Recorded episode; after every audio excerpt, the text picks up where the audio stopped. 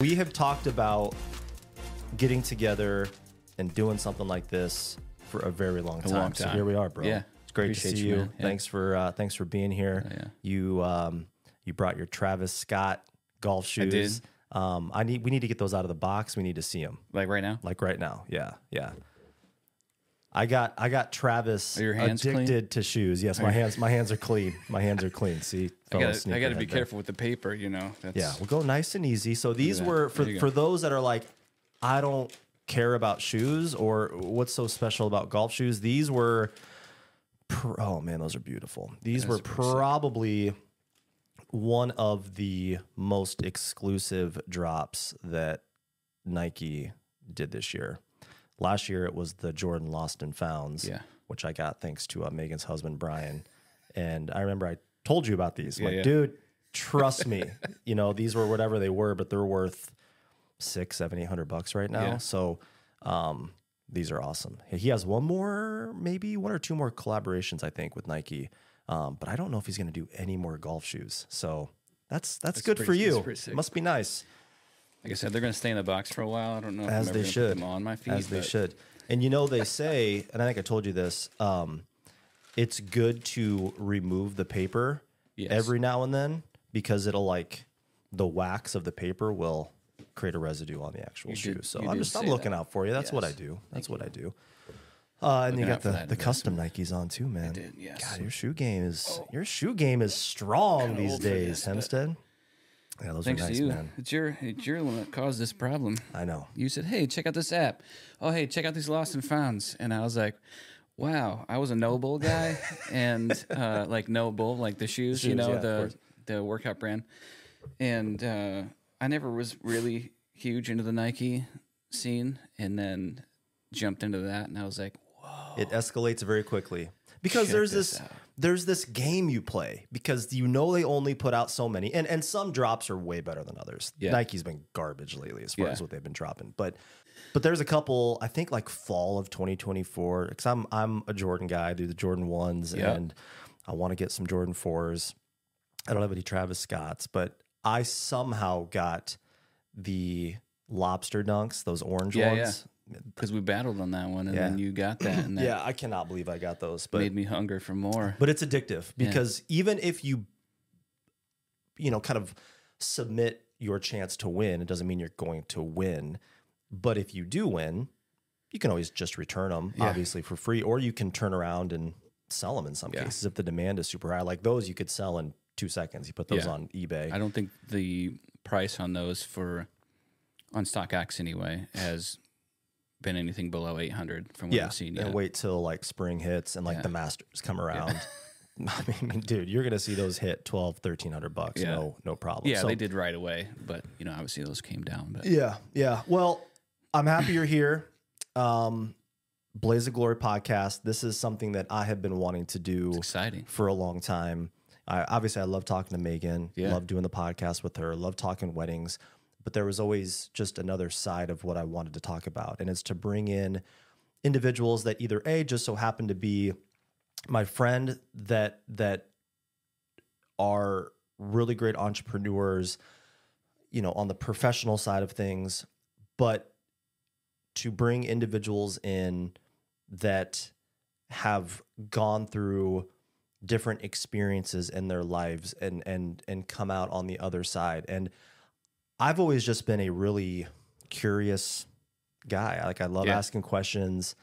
Uh, I I love to know and understand and try to interpret what makes somebody tick, Yeah. right? Like what keeps what keeps that person going. Yeah, And the things that you've been through, which we'll talk about, was something that not only did I witness those things from afar, but I was very up close and personal with the struggles that you and your family were going through um, during your time with with Erika's cancer journey. You were experiencing so much pain and the unknown and not knowing what the next day was going to bring and you're traveling to Arizona now you're back up here for this and you're back down there and Erika's gone from the kids and like all of these things.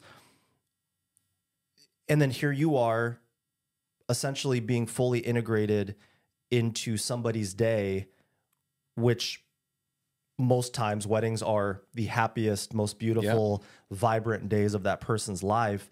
And you were able to manage those things really, really well. Now, again, that's on the surface. you know what creates you is your moments growing up as a kid you know um, your parents uh, high school school things like that that kind of shape you and and kind of make you realize who you are and who you want to be uh, as you come out of that. So you know for me high school school was pretty tough. I wasn't the most popular person. So uh, going to school kind of sucked. I didn't have the pressures of social media like they do today, which I can I cannot imagine uh, for my kids. It's it's tough, but uh, you know, even that, you know, just going to school was was tough. I didn't want to be there. It wasn't fun. I've always, you know, scared of who was going to be around the next corner and all of that type of stuff. You know, that really kind of uh, after you graduate and you come out of that and you get into real life and kind of those uh, aspects of life of a job and you know people that you didn't grow up with and uh, all the diversities that you have coming out of a small town and, and all of that type of stuff you know you kind of realize you can be uh, the person that you want to be and you can shape who you who you want to be right um, and then uh, when you treat people the way that you've always thought and wanted to be treated i mean that's comes back to you tenfold so uh, you know, for me, I'm a, I'm a very positive person. I, I love to just make people laugh. That's an I'm understatement.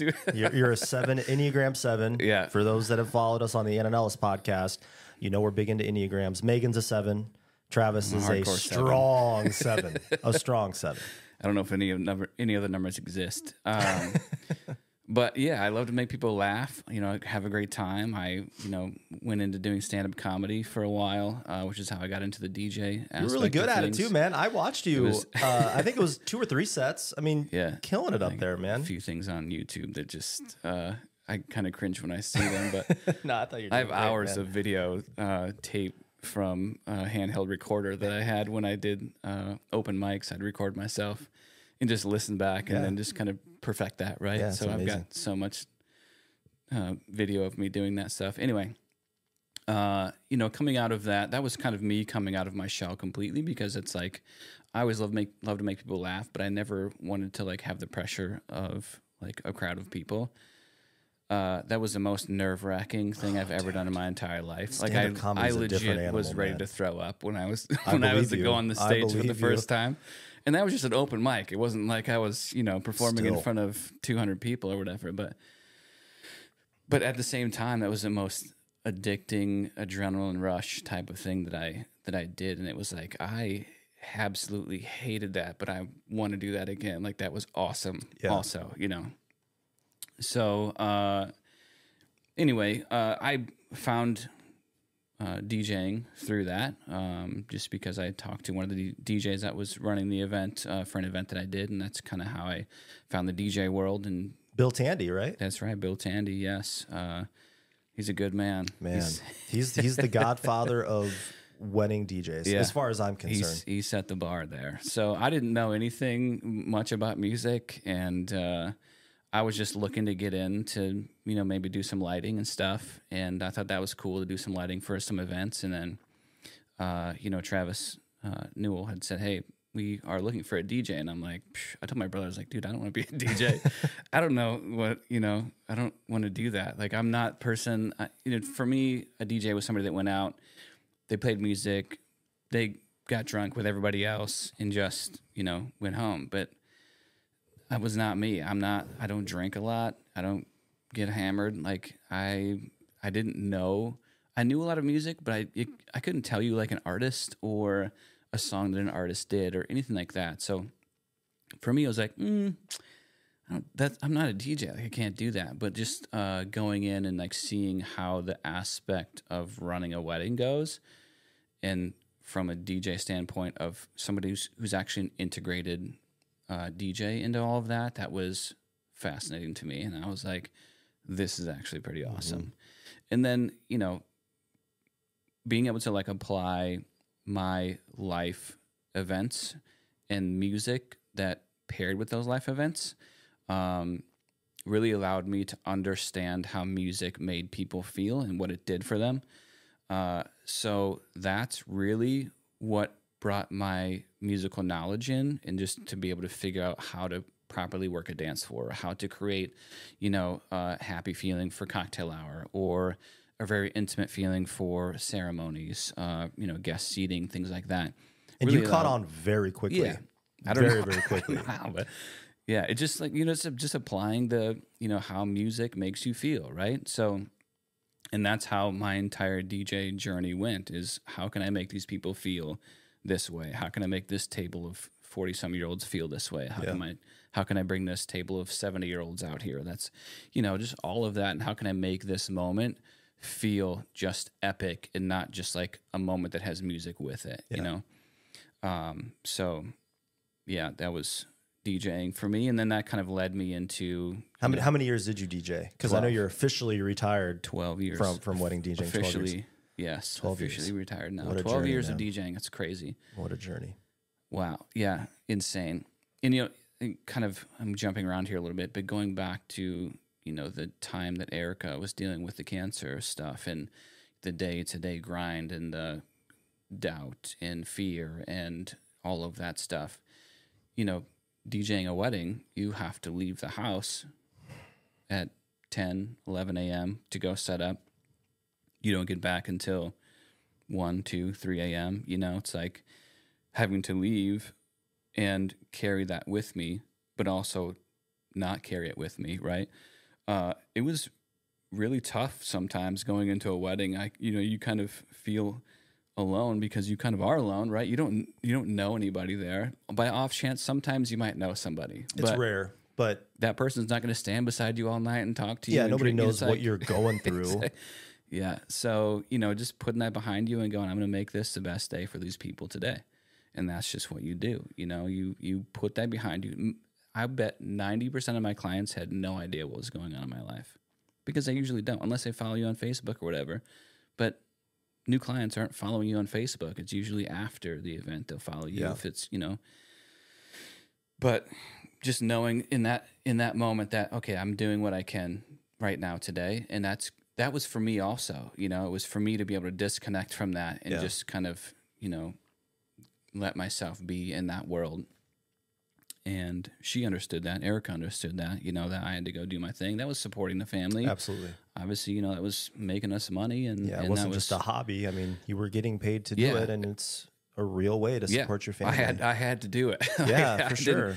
I didn't really have a choice to like. Well, I'm not going to DJ anymore because I needed that money Yeah. to come to to get through all of that too. So, um, yeah, watching your level of commitment from the very first i guess time you said okay being a wedding dj is something that i could see myself this is what i could see myself doing i mean you committed yourself to training i mean there i don't i don't think there was a single event where either a you would shadow with me or travis or whoever rob bill i mean you were just you were all in yeah, and and that's what I tell so many individuals that are getting into the wedding industry is that start by shadowing. You know, don't even worry about are you going to get paid yeah, or not. I mean, that should be the last thing on your mind is how much you're going to get paid. You need Yeah. to figure out like on paper, it could be something that you think you're interested in, but until you go out into the wilderness that, that, that is the, the wedding industry, experience. Yeah, you really don't know. And it was really exciting and fun for me. And I know I speak for Travis Newell and I speak for the rest of the guys at the time that it was really cool watching somebody come into this ecosystem and be really, really excited about it. Yeah. And again, you were you were handling business in the world of weddings very, Yeah. very quickly. So um so you you've you've retired from DJing. I'll get there one day.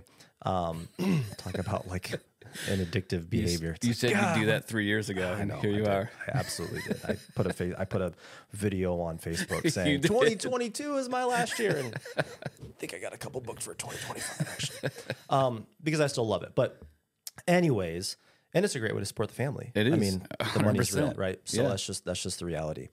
Um, all right, so you're doing your thing, you're DJing, and you, you have two kids at the time. Yeah. Right? You, uh, did you have two kids at the time of you starting DJing? Uh, yeah, actually, uh, my second was just born at Okay. that point in time. Okay. So uh, we actually lived in Ryan, Ryan, Iowa, and the uh, office was down in Iowa City, um, out there off of Highway One, that old office. Trick. That's a That trick. was yeah, and new baby at the same time. Where uh, you know, like you said, I was committed. I wanted to to make sure I could learn and do it. And uh, yeah, so she was just just born at that point in time. So and then you had a third. and then I had then we had a third, um, and that's uh, that's when we found uh, Erika's cancer as well. Uh, was when the third one was born. So How long after?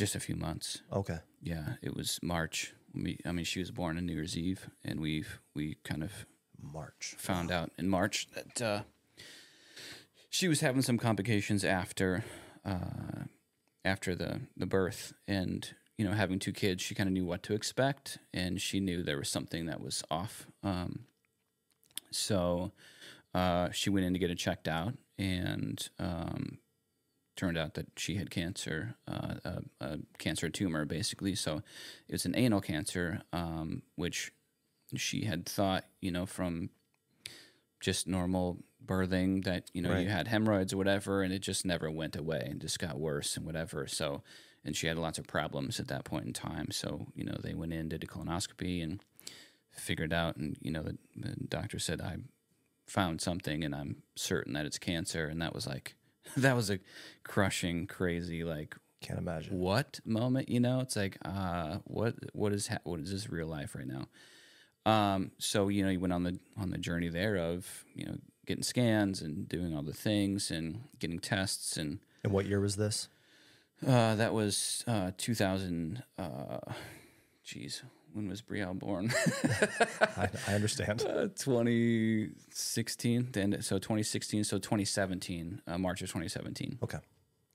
um, and that's when we kind of found everything there and and had to figure out what to do right um, you know that erika was uh, really big on natural things and just being healthy and you know making sure you're doing the best uh, for your general health and you know just re- she was a huge research freak she was researching Yes. all the time. That girl was never stopped researching on things, especially once she uh, once she got diagnosed. Uh, it just kind of went to a whole nother level from there Yeah. because she, you know, she fought for herself. She was Yeah. like, I'm, Self advocate. yeah, absolutely, hundred percent. And you have you have to be You sure do. um, in in the the cancer world right now. So, uh, I kind of lost where we were at. Oh, uh, so um, Brielle was was born. We found that and kind of went from there on that entire cancer journey um, to figure out where to go, uh, whether we do traditional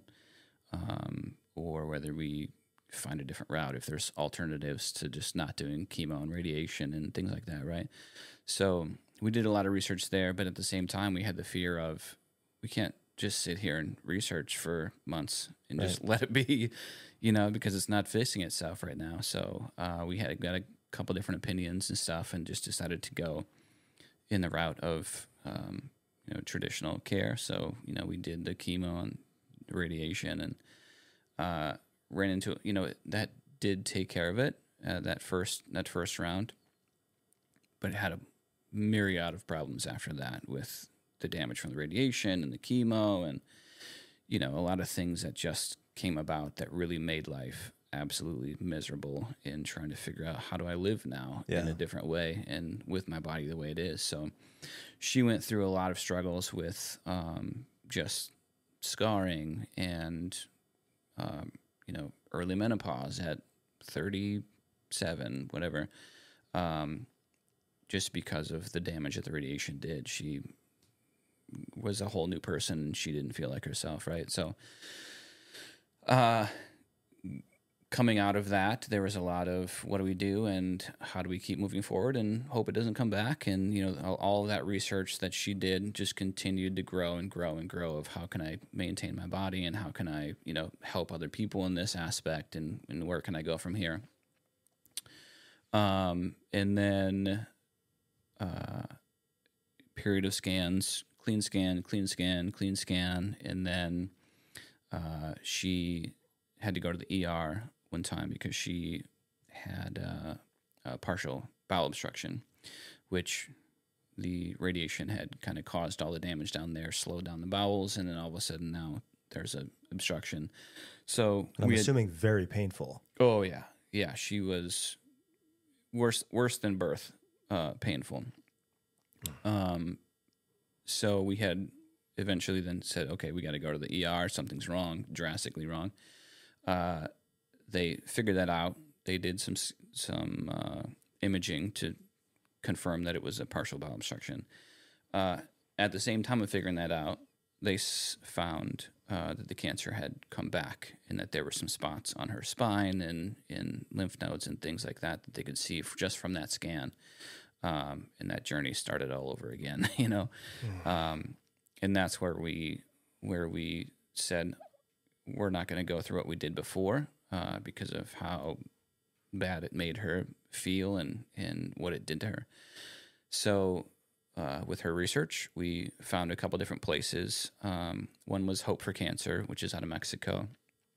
Thought about going there. She talked to them, felt okay about it. Um, and then upon talking to some other people, she had found that there was another couple that had gone to this place called Envita in Arizona, and that's how we found this place in Arizona. She called them and talked to them, and she had called me and said, "This is it. Like this is a place. I feel it. You know, when you feel something." She was big on gut feelings, Yeah. going with your gut, right? So uh, she she said, "This is a, this is a place that we can that we that we need to go. We need to go check this out."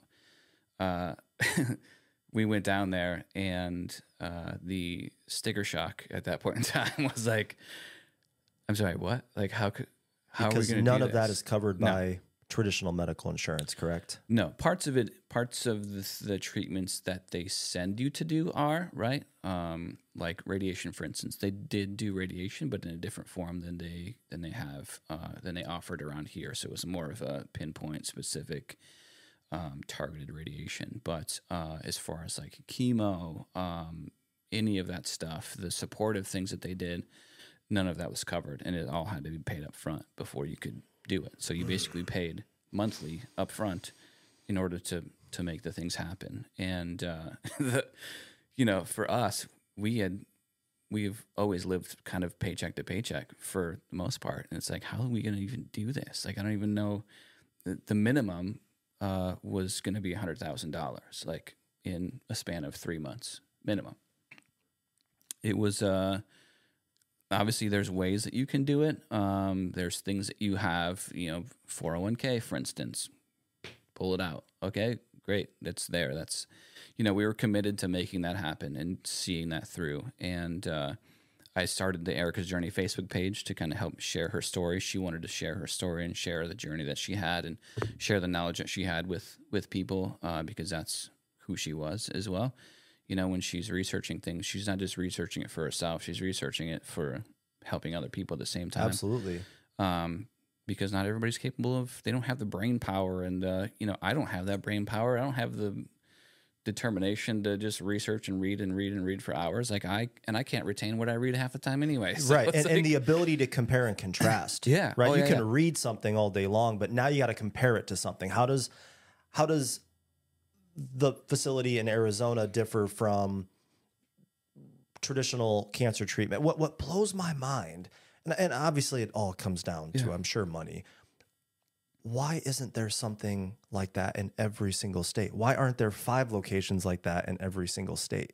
state laws different state laws. Uh, arizona has certain state laws that where they're allowed to do those certain certain practices.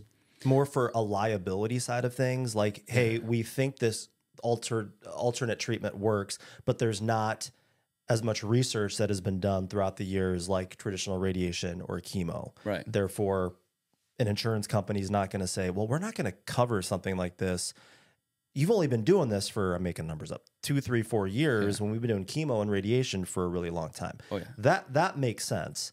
That makes sense. Um, but god damn, man, how frustrating is that that you had to go down to Arizona or Mexico? Yeah, which we did as, as well.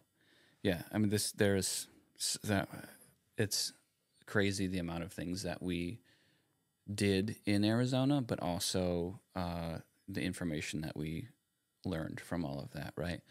Um, and yeah, how the insurance thing works, I'm that shit is beyond me. I mean, it's infuriating, and I think many people not even going through that journey of you know things or just understand how infuriating insurance and medical stuff can be.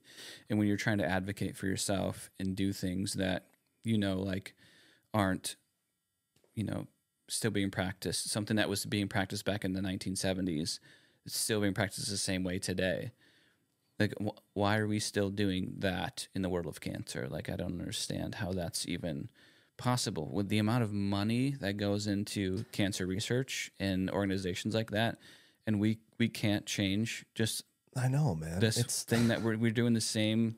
Yeah, it's it's it's you know, obviously a lot of this is my opinion and you know course. how how this goes and through my experience and stuff. I'm not a medical professional, although I feel like the amount of knowledge I have now and the amount of money I've spent to get that knowledge, right. I feel like I've got my MD at the moment. But, uh, you know, it's you. I don't know how to say it the right way other than you you have to fight for yourself because they're not going to fight for you. It's it's like they're in a battle with money. Like this is as long as I get the money, For sure. we're gonna, just going to keep doing this thing. and I don't know. It's it's it's crazy how the how the treatment of cancer is different from just here, for instance, uh, in Iowa versus what what can be done in Arizona or in uh, other states or in Germany, for instance. Just things like that, where you know the amount of research out there and the amount of things that people know and understand are f- for some reason not adapted into the traditional. when you were saying all of the research that Erika compiled on her own and the impact that that will have forever Yeah. when somebody, God forbid, is faced with having cancer in in whatever level, whatever stage it's it's in, you know, being very close to you guys during that time. I mean, and everybody that was following, whether it was your Facebook page or whatever, or knew you personally, they knew how much time and energy and effort she was spending Oh, yeah. on. I mean, she was the definition of being a self advocate. Like that, like it's Erika Yeah, that's that was from 100%. grocery shop. I mean, it was everything. Oh yeah, yeah. Grocery shopping, nutrition, what you put in your body, what you know. Our house, I, I've always told people like I could probably do a series on TikTok uh, for the next six months of just like one object. You'll need to unlock your iPhone first. Thanks, Siri's always listening. uh, you know, of like just objects and things in our house that she was using or bought for a certain specific reason. And somebody would go, What in God's name is that thing? You know, it's like, Well, that's what this is, and here's what it's for. You know, it's like, Oh, okay. Um, but uh, yeah, being being an advocate and, and just knowing, understanding your body is, is a big thing. And um, and just uh, to step back a moment, you know, when it comes just the the basic of cancer care, uh, one thing that I have told people that I've learned through this is you understand what um, you know anal cancer, for instance. Let's use Erika's. Is this is what it is? It's it's non-squamous cell carcinoma, and you have this. Okay, I have that. You have that. Let's say we both have that. Why should we both get the same treatment? Why should we get both get the same chemo drug? There's lots of chemo drugs out there. There's actually four categories of chemo drugs out there, and depending on which one your um, tests come back as, or what you know, what your um, what your cancer is, is this is the chemo that you get, um, and that's it's a lot of like labeling i feel is kind of is how i can describe of what i what i see here in iowa is like you and i both have the same cancer. You and i pretty much get the same chemo treatment. Um, but the fact of the matter is is the environmental um, things that come into play on what triggered mine versus what triggered yours um, the things that I've been exposed to throughout my life, the things that you've been exposed to throughout your life, your genes, your cells are much different than mine. So those things are so different, they react differently. Like cancer is a cell that is created that mimics your other cells from some sort of mutation. Um, in figuring out what response how yours responds versus how mine responds that's where the differences come in is well, this chemo may not be working for you but it's working wonderfully for me. Like my cells are perfectly fine with that. Well it's because they're different. There it's it's it may be the same thing but our bodies are made up of different genetics. My dna strands are much different than your dna strands. So you know being able to do what what they've done at Envita and other cancer centers like that, where they can actually take your blood and um, test all these different types of chemo uh, agents and natural agents. They do that as well.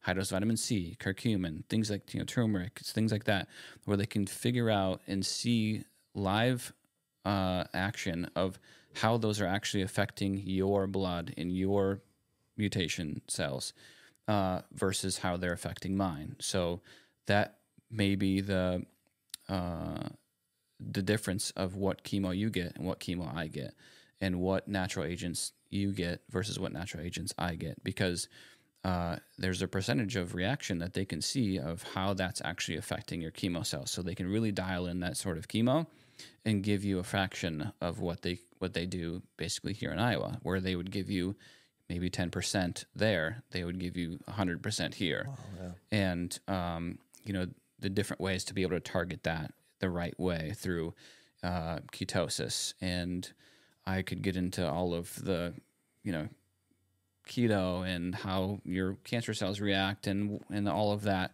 Um, we we would make another podcast just strictly off of all of that, but uh, you know, just the the amount of research, basically the amount of research and the amount of things that can be done is endless, and just can look other places, get a second, get a third opinion, get a crazy opinion that you think, what, this is bullshit. Like that's never going to work. And just under, just work to understand what those things are because there's a lot of options out there rather than just going, you know, over to around and saying, okay, do your thing and just crossing your fingers and hope for the best, you know.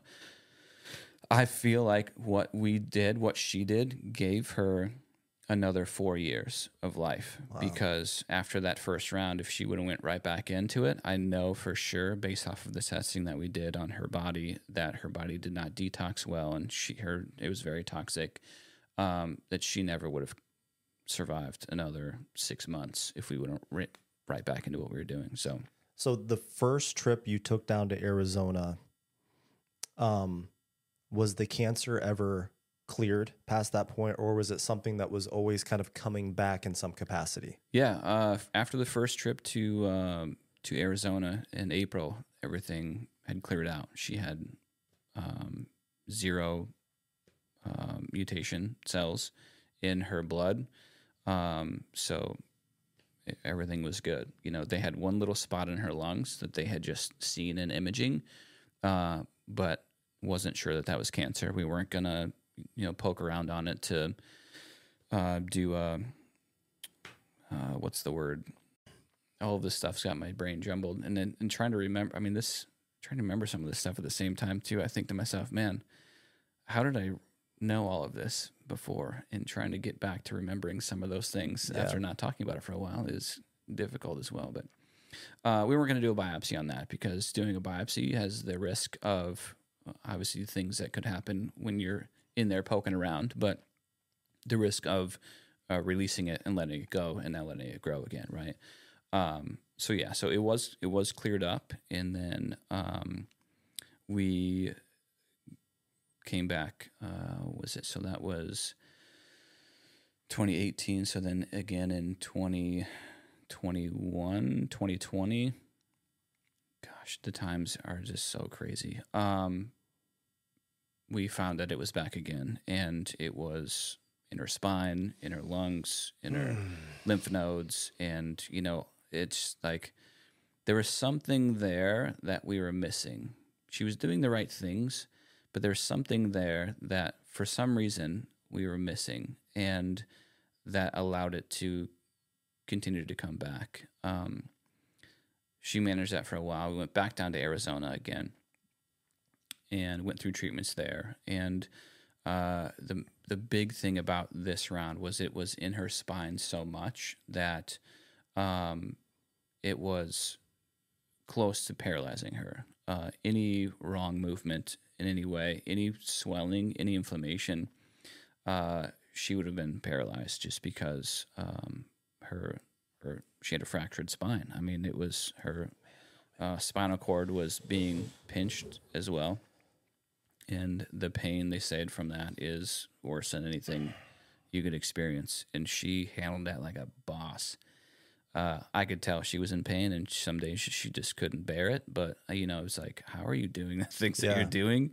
when most people would be, you know, on the floor and hoping for an ambulance and some some medication. She So- had incredible mental fortitude. she did, yeah, and enough to continue to doing things, you know, cooking for our family, helping to take care of the kids, um, going grocery shopping, um, you know, all of that where she she was able to do and and just do for herself. You know, I was down in Arizona the second round just because of the amount of uh, struggle that she had with the with her pain in her back and uh, the risk of what uh, that all entailed. I was down there for three, uh, two or three months, just Yeah. Taking care of her, and thankfully, with starting eleven eleven event co, I was able to to kind of do that and have people uh, run things for me at the same time. So, um, yeah, and then uh, things weren't progressing the way that we had hoped, and uh, they they got better um, enough for us to come home and figure out another plan to keep going. Um, and that's when you know we we kind of went to Philadelphia, we went to Austin, um, trying different things in different places. We didn't we did not want to leave anything unturned, Absolutely. right? Um, that was that was a big thing for her is we're we're not just going to leave anything on the table, and I'm not going to be like, nope, you can't do that. Like, yeah, we're I'm going to do anything on everything I can do that you want to do, that you've seen, that you understand is right, as long as it's logical. That you know we hash it out, figure it out, and if it makes sense, we're going to do it. Like, we'll make it happen. I don't know how, but I'll figure it out. You did it. And I did, you know. You did. Yeah. Uh, you did. But that was with a lot of help from people that surrounded us, right? You get a good group of people. You uh, share your life. Um, Facebook, and like I said, she was uh, really great about sharing her experience and her knowledge and stuff on Facebook. She was She very doing videos a inspiring. Did She a lot of videos. Facebook lives. Yeah. Would do those a lot. Um, and you can go back onto her Facebook page, Erika's Journey Facebook page, and and watch any of those videos you want. You know, you can learn a lot of stuff from all of those You sure can. uh, still. So you know, people people really enjoyed seeing that, and they were fighting with her at the same time. So it was it was really good to see us be able to uh, fundraise, me be able to fundraise uh, at the same time. You know, I told her, "You don't worry about anything." You know, she was worried about like, how are we going to do this? And I I just told her, "I'll make it happen. Like you worry about you, you take care of your body." don't think about any of this other stuff. I got it. Like I'll handle that. And that kind of became a full time job for me at the same time. You know, it's like I'm fighting for her to to live and for me to be able to do that, I needed the funds to be able to do that. And uh, you know, as a as a man, you have to sometimes just go, you know what? I need help. like yeah. I can't do this. Uh, world, hello, people. If if anybody's out there, I need some fucking help because the- you know. But it's hard to do that sometimes. You're like, you know, you just be like, yeah, I, I I can take care of this. I can do this myself. I you know I don't need anybody's help. I'm a man. I can do this. I I'm the provider. No, as a as a as a human being, I don't give a shit who you are. You have to. There's a point where you have to just be like, you know what? I need some help. Like somebody help me. And and the the crazy thing is, is people want to help you. Yeah. Like you you think, oh, nobody's gonna want to help me. Everybody wants to fucking help. Yeah. I'm gonna tell you right now, people are like, "How can we help you?" You're like, "Nope, I'm good." People care. Yeah, We we underestimate how many people around us truly truly care. yeah. And when you are And people that you don't know people you don't know. also care. You know, it's it's crazy. Uh, just to show to tell you how, exactly how crazy this is in numbers is uh, over that span of five years of doing treatments and stuff. Uh, we spent upwards of seven hundred thousand dollars, and we raised over half of that somehow. And usually that was over a period of two months at a time. wow. It was insane the amount of it's I I it still blows my mind. I'm like, how did we how did we even pay for all this? Because you know it's like you you you get Envita going, all right, that one's over with. Like we need another check, and they give you the thing, and it says thirty four thousand dollars, and it's like you get that sick feeling in your stomach. Oh. How in the fuck am I gonna do that? can't imagine. and people would make it happen. You know, it's like I I I never understood it, but I was so grateful and I just knew that people would be like, We're in. Well, it's amazing what happens when people come together because I think the baseline of somebody's thought process is obviously either A, they know Erika, they love Erika, they care about Erika, you know, they went to school together, they're friends, coworkers, Yeah. whatever. That that's like a no-brainer, right? 20 bucks here, 100 bucks here, 200 bucks here. And that adds up. Right. Yeah. But for those that don't know her, but maybe they've had a family member experience something along those same lines. But I would have to assume, I mean, if they're anything like me, is that could be any one of us going through that. Yeah. That that's what that's what drives me crazy sometimes when I start thinking about cancer. And you know, did did Envita ever did you ever like really talk with them about I'm sure you did, but what the hell causes cancer, right? Because you have some individuals, I know it sounds very cliche, but you have some individuals that drink whiskey all day long, they smoke two packs a day, and they go to come and go and they get the crappiest food every single day. Dude. And they're living until they're 95. Now, good. That that's a that lived to 95. I'm not saying you should die sooner because of those habits. You know But how much sleep I've lost over that thought? How that's what and then you have somebody like Erika. You know And- how much and there's- sleep I've lost over that thought? yeah. Did, did the, I mean, I- think the popular theory right now is that it's processed sugar. You know that sugar fuels cancer cells. That that's that's all I hear. Right. Which is which is very true because it does. I mean, you know, cancer feeds off of sugar and uh, carbs, glucose, whatever you want to call it. Right. That's a huge uh, factor to the growth of cancer, but that's not what's going to trigger your cancer. There's some environmental toxin that happens, some sort of uh, thing that allows now those cells to mutate and to continue to grow.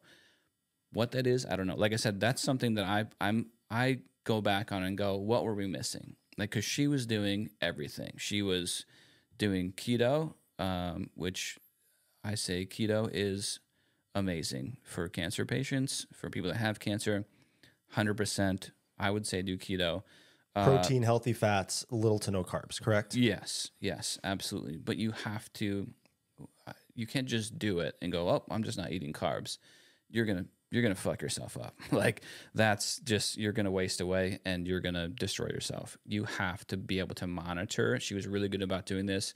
Is monitoring her labs and working with a nutritionist and a specialist that understands what your labs show, what your body needs, and to continue to give your body that in ways. We had an ungodly amount of supplements in our house. She would take a handful in the morning, a handful at around noon, and a handful at night of different ones. Some of the same ones, some were massive, some were super tiny, um, but they were all for you know managing your body and, and what your body needs.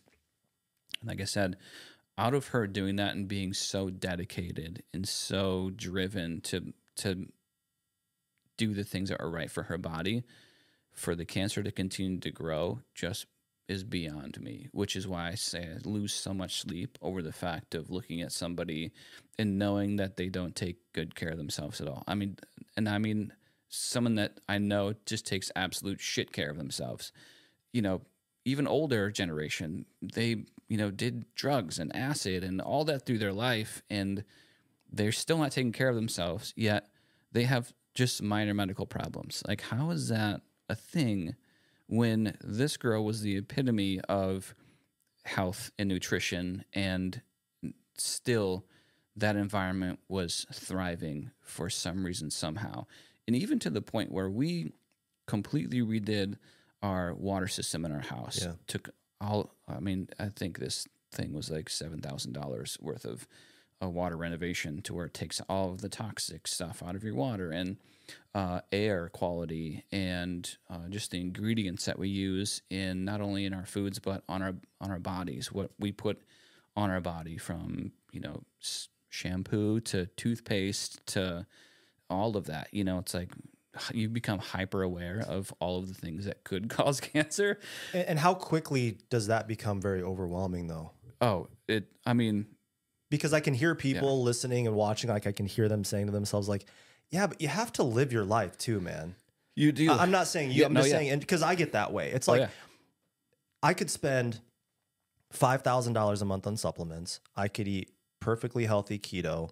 Um, I could use all organic everything. Yeah. Um, from what I wear to you know everything. There, there, there's several of these individuals on Instagram that are like, do this, not that, do that, and it's like, but that's not real. Like that's not how you can live. A, if if you have millions of dollars in the bank and you have all of this passive income, then you can be as meticulous as you want Yeah. in your life.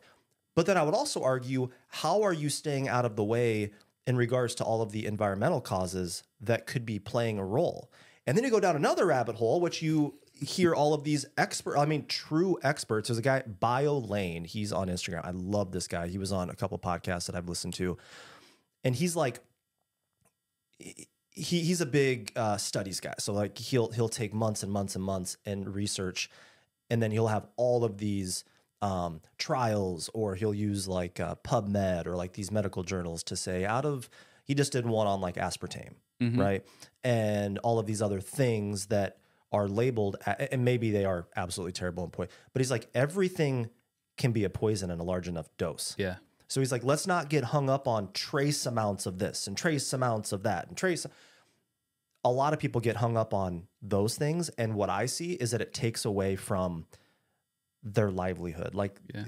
th- they're almost losing gratitude that they woke up today and they are healthy, but they're so scared for what could happen in five years or five months or in five days. Does Yeah. that make sense? oh yeah Like I- that's where my, my I just get really overwhelmed. Yeah. And you it's easy to do that because there's so many environmental factors that you're like, man, is this affecting me in a way? You know, it's like from EMF, you know, protection, 5G, 10G, whatever. It's like y- you have you I mean, you have it's about doing small things, right? I mean, one thing is much better than doing no things, right? Do this one thing. Maybe change out your shampoo and make sure it doesn't have, you know, parabens and all these other things in it. Okay. There's starting with skincare products. There's plenty of them out there. There's organic things out there that don't cost. People are like, oh, organic's so expensive. Uh, it can be, but also it can also be the same price as some other stuff Right. that you're using, just because the pricing of the branding is leveling it up. Oh, Yeah. that's the branding is the price, the organic is the price. That now they're the same price. Like you, Yeah. you got to find that. It's which is why where Erika was really good at because she she could research those things and find those things and figure out you know what's best, what do you get, what doesn't cost an arm and a leg. You know, we would grocery shopping. We would go to at least three stores. I saw that Facebook post you put Every- up. Yeah. yeah. For real. Every single time we would hit three stores because certain things from this store are good, certain things from this store cost more than that store. And it's just like the organic stuff you you can find organic stuff that are, you know, is two dollars more per pound here than it is here. And just figuring out where that stuff is. And she What were the really three stores that you hit? Uh, so we would hit natural grocers. Yeah. Melissa's Uh, go to. We would hit um, New Pioneer. Mm-hmm. and then uh, we would either hit Hy-Vee or Target Okay. for certain things. So I still do that every Sunday. Just did it yesterday. Like that's just how it is, and that's just what I've kind of learned. And you kind of figure that out, and you know, you know what to look for. Just uh, like I said in that post that I posted on my eleven eleven life code thing is. You know, I learned from her. I was never interested before. I'm like, why the hell are we got to do this? Like, this is a waste of my Sunday. I could be watching football exactly. right now. Sometimes like, I'd you know sit in the car and just listen to football, and it's like, can we just not? I can just get gro- groceries. Um, but no, I mean, just figuring out why she was doing this was fascinating, and it was like, all right, I like it's fun to me to do that. She loved grocery shopping, dude. She loved that was her time. She wanted to talk about me time. Send her off grocery shopping. That was her me time. Yeah, and that's kind of like my me time too. Now Yeah. I'm like, okay, you know, I'm way faster than she was. By the way, she was so slow at that game. I could be in turning the out. labels and okay, Oh, okay. Now let me see this one. This Yeah. one's on. Okay. I do get the same basic stuff though. But um, yeah, just kind of figuring that stuff out, starting small, you know, just change out one or two things and you just can eventually start changing things out. And that's one thing that I've uh, also recognized is it's really hard to do that. Without her, I wouldn't have the energy to be like, oh, we're at, you know, like couponing. That there's a lot of energy to couponing. I'm not about to try to learn that. I don't care. But there's also a lot of energy to shopping right, eating right, putting the right stuff on your body, knowing what the ingredients are, knowing what they do for you. Um, I've co- actually started compiling lists, idea lists. I just started doing a Amazon influencer program. Yeah, nice. um, and started creating lists on there that uh, are the products that we used and the products that she used in our house to just kind of help people be like, here's a list of skincare products. Here's a list of nutritional things. Here's a list of like keto things that could be you know, replacements for sugar, powdered sugar, sweeteners, whatever. That just is all in one spot that people can just look into that list and order it from Amazon. Even you know that's super easy to be able to do. I will post that link or I'll paste that link Yeah, in the YouTube and Awesome. Spotify description Yeah, as well. So if you're looking to support Travis and 1111 Life Co and all the things, which Yeah. we'll, we'll still get into those things, Yeah. but um, support this guy. He's the best of the best, and that link will be in there. Thank So, you. Thank you. Yes, I uh, I'm just trying to you know with her like what she wanted to do was just help other people in that way, and if I can figure out you know ways that I can continue to do that even after she's gone, then I'm going to continue to do that. If, if she were still here today, what do you think she'd be doing? Oh, she would she would be a uh, all terrain uh, a metabolic terrain coach. Um, she would be a nutrition coach by now because she was studying all of that and taking the classes and things to do that under uh, Dr. Nasha Winters, and um, she would be a huge advocate for for all of that. Um, she would have her website up and running, which I haven't quite gotten to yet. Um, uh, she had plans for a website to kind of create a space for all of those resources. So for you know referrals of like what what cancer center does this or what centers do that, um, to books of you know uh, either recipes or keto lifestyles or um, cancer books, um, things like that, that helped her along the way to kind of gain her knowledge and kind of guided her. Um, nutritional information, just things like that. She would, she, her website would be running and she would be just Yeah, changing the world, man. totally. She would be. What What was the date uh, when she passed away? Uh, September 29th of 22. Because I remember you. She was in hospice. Yep. She was in hospice. Um, you brought me there, which I. Uh, I, I I appreciate you appreciate. coming. I appreciate the opportunity to be with you guys. It was, I think, my first time in a hospice environment. same. Yeah. What What was your What was your takeaway from the overall hospice experience? Oh, hospice is amazing. Uh, those people are all, all angels that work in that place, um, that work in hospice environments and things like that. Um, you know, for hospice, there's things I've learned about hospice as well that I didn't really know. I thought hospice was just a place for old people just to go and you know peacefully pass, Mhm. and that's not it. That's not that's not the only thing that they are there for. Um, hospice actually does a lot of things. Hospice can be, you know, a resource that you can use for somebody. Say you're a caretaker for somebody, and you, you know, they live at home, and you're you're their caretaker, but you want to go on vacation or something, right? Oh, You can have hospice come in and take care of that person while you're gone. um, or you can take them to hospice and they'll take care of them there. And then you know when you come back, then you it's like Yeah. Okay. you know you can drop them off like uh, all of that. So it's not just a place for people to go and do that, but hospice is amazing because they they do focus on end of life care and and what that is is you know making sure that person and that family is comfortable and understands all the things that are happening. Um and gosh i i could not i could not tell you how amazing that experience was. It's like how can you say you know it's, it's like how can you say an experience of watching my my wife pass away was amazing? Well by going to hospice and understanding how that happens and what those people do and the passion that they have for what they do is next level. I mean you can't just you're not just a nurse going in there going well this is what i'm going to do today.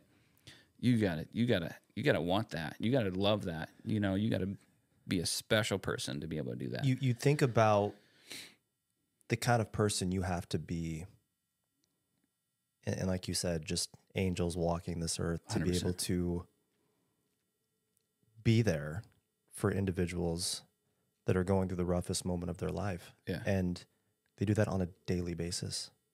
I drive by there all the time, and there's always cars there. I've seen countless of times where there's the uh, the van or the coroner's van or whatever vehicle that they use to take somebody out of there. I've seen that there a few times as well as I kind of drive by, and you just know that that's what's happening there. But at the same time, uh, I had somebody I drove by there. Uh, it was probably a month ago. Somebody else was with me. They're like, "How can you drive by this place?" It's like this is a this is a great place. Like that, yeah, it brings back a memory of being there and what that really meant, but it also brings back the memories of how fantastic of an experience that was and how grateful I was to have that experience. And uh, yeah, that's it was very peaceful when I spent time with with you guys there. Um, you know, to your point, I was I was I didn't know what to expect. Yeah. But it's like I'm gonna be there, man. You you invite, of course. You know, I just didn't want to intrude, Right, right? yeah, And so when you absolutely. invited me, I'm like, absolutely. And you walk in there specifically into her room. Um, yeah, it it it didn't feel like you were at this cold third party establishment. You know, it was it was it was very warm Yeah. and and very peaceful. Yeah. And I I just I don't think as a society we don't talk about the importance of those types of healthcare workers enough. Yeah. I and, agree. And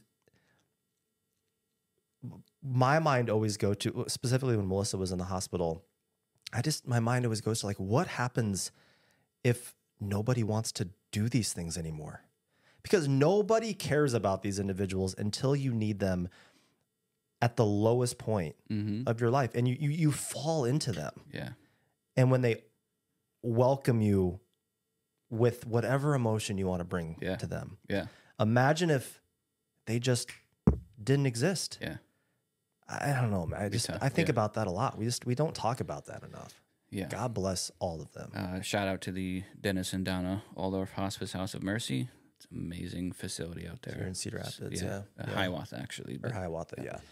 yeah, Um, so, you know, let me ask, how did because everybody's grieving process is different. yeah. Um, Let's get real. yeah. Let's let's get real, and and you know we're really good friends, Yeah. and and we've had some of these conversations together. Um, you know, what was that like for you guys? Because you spent so many years going through the process of traditional treatment in Arizona and, you know, grocery shopping and Yeah. supplements. And it was protecting the house, right? Like, my wife will get better. Yeah. You know, we're going to grasp onto whatever sort of control we can. And when we had talked uh, shortly after she passed away, I think you found a lot of peace in knowing that she was no longer in pain, right? Is Yeah. that kind of where your mind yeah. goes first? Oh yeah, yeah. That was uh, that was huge, and it's eleven eleven by the way. I 11 just 11. noticed. Look at that. For those that are- Anybody? Uh, I uh, you know, when it comes to the the entire process of that, and just the grief of losing somebody is immense, right?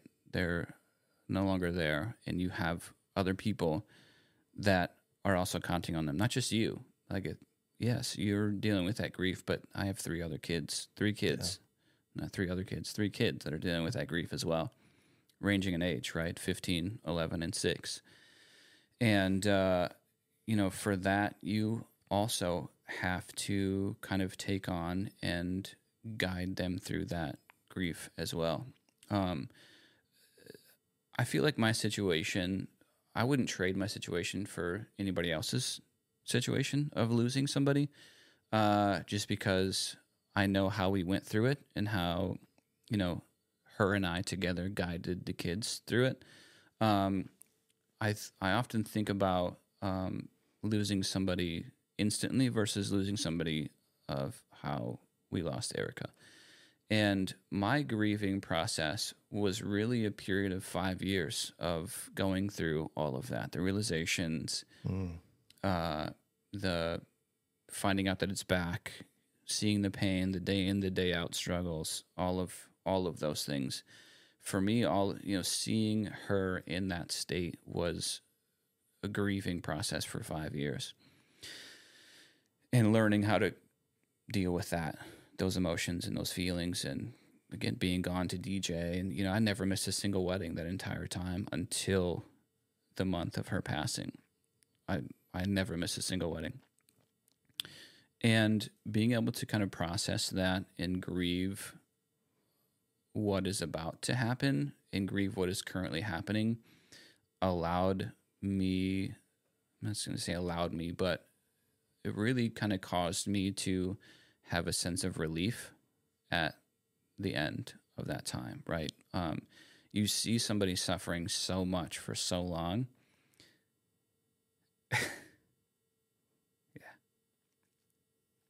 that that's a really fascinating way that you that you stated like that that was the grieving period like it, maybe Yeah. grief doesn't always happen at the time of somebody passing away it's it is through that process and i don't think a lot of people look at it that way Yeah. There were there were a lot of times where I lost my mind and cried like crazy, like I had lost her already. You know what I'm saying? It's like you there's moments you have that you I never thought I would have screaming in my own warehouse, just losing my my mind.